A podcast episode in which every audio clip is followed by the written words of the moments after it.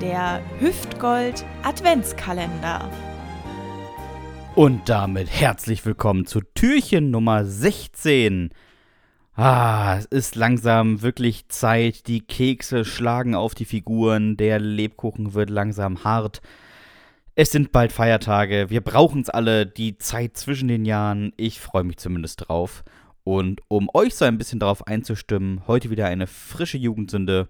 Diese kommt von Ida und hört auf den schönen Titel Schönes Lächeln. Mein Bruder hatte eine Zahnspange, eine feste. Die sah voll bescheuert aus und er bekam so nie ein Mädchen, dachte ich. Also wollte ich ihm helfen. Ich griff mir seine Backen, drückte sie zusammen, bis seine Zähne erschienen. Mhm, mhm, mhm.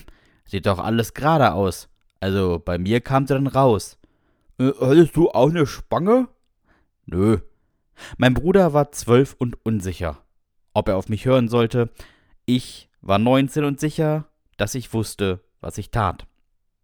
Ich wusste es nicht.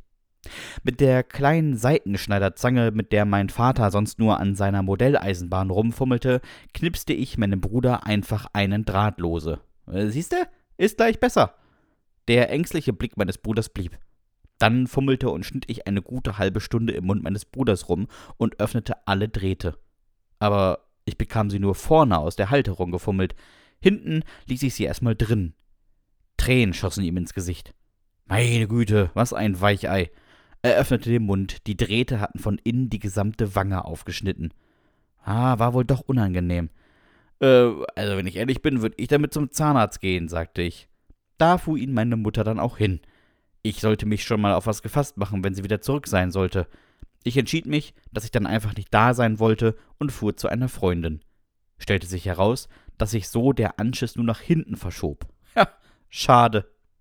Ich habe irgendwann nur noch das Argument, ich bin volljährig genutzt. Dachte, dann könnte man keinen Ärger mehr von der eigenen Mutter bekommen. Ah, konnte man aber. Heute habe ich selbst Kinder und hoffe einfach, dass keines eine Spange braucht. Und wenn doch, dann sperre ich auf jeden Fall alles Werkzeug weg, das wir haben. Das schwöre ich euch.